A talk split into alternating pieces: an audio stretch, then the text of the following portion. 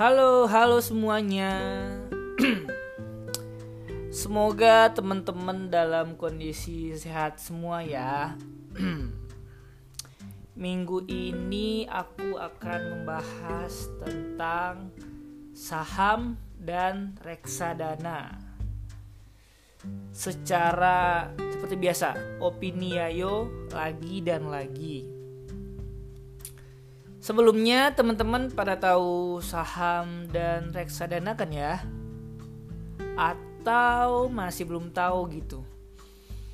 Hmm, aku nggak akan jelasin perbedaan mereka berdua sih karena udah banyak yang jelasin juga di YouTube ataupun podcast kali ya. Sesuai dengan topik minggu ini yakni lebih bagus investasi di saham atau reksadana?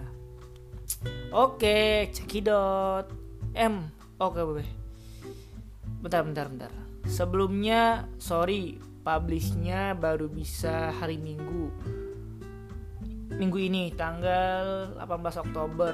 Karena kemarin-kemarin belum ada ide aja gitu. Enaknya bahas apa ya? Tapi masih tetap uh, sesuai schedule kan satu kali seminggu. Jadi tenang aja. Oke kita kembali ke topik pembahasan. Menurut aku bagusan investasi saham atau reksadana ya hmm, sebenarnya mereka berdua itu sama-sama seperti instrumen uh, instrumen investasi lainnya yakni memiliki kelebihan dan kekurangannya masing-masing. Kalau di saham, kamu bisa milih sendiri saham mana aja yang mau dibeli.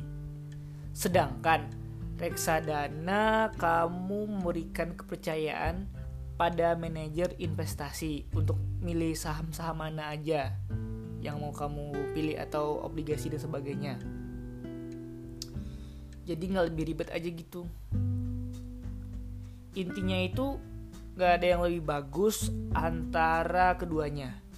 Kamu bisa milih antara keduanya atas dasar profil resiko kamu pribadi dan investasinya akan digunakan untuk apa.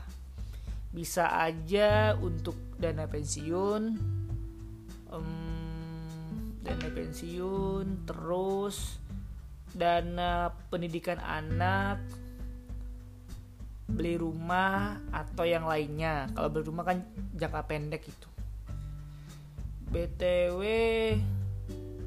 reksadana juga terbagi ya.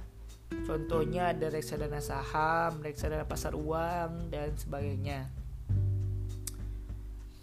Mungkin aku akan buat analogi aja. Analogi seperti ini. Ibaratkan kamu punya mobil mewah. Mobil deh mobil saat kamu membeli saham, berarti kamu sendiri yang bawa mobil. Berarti kemungkinan kamu nyampe di tempat tujuan ya kamu handle sendiri. Plus udah harus bisa bawa mobilnya. Ya dong ya. Dengan cara belajar. Sedangkan reksadana kamu punya mobil plus sopir. Kamu tinggal duduk enak di belakang dan bisa leha-leha. Ahai! Namun namanya juga punya sopir berarti apa dong? Kamu tahu jawabannya. Itu analogi sederhana yang bisa aku gambarkan. Lalu masih bingung bagusan yang mana ya? Masih bingung gitu teman-teman bagusan saham atau reksadana? Sekali lagi nih semuanya itu tergantung profil resiko yang kamu sendiri. Investasi itu bukan tentang si A pakai instrumen A dan kamu pakai itu juga. Namun kamu pakai A karena itu sesuai dengan profil resiko kamu sendiri. Ingat kamu investasi pakai uang kamu sendiri.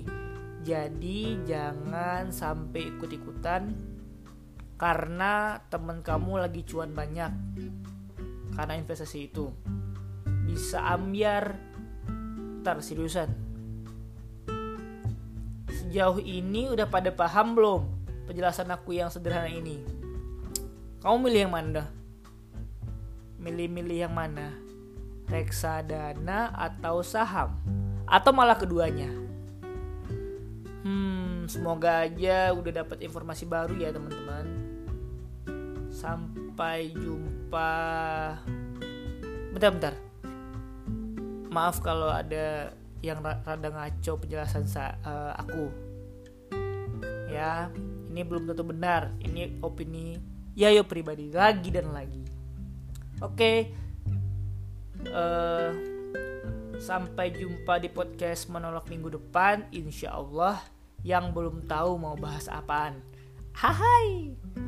Dadah semuanya, bye bye, sehat-sehat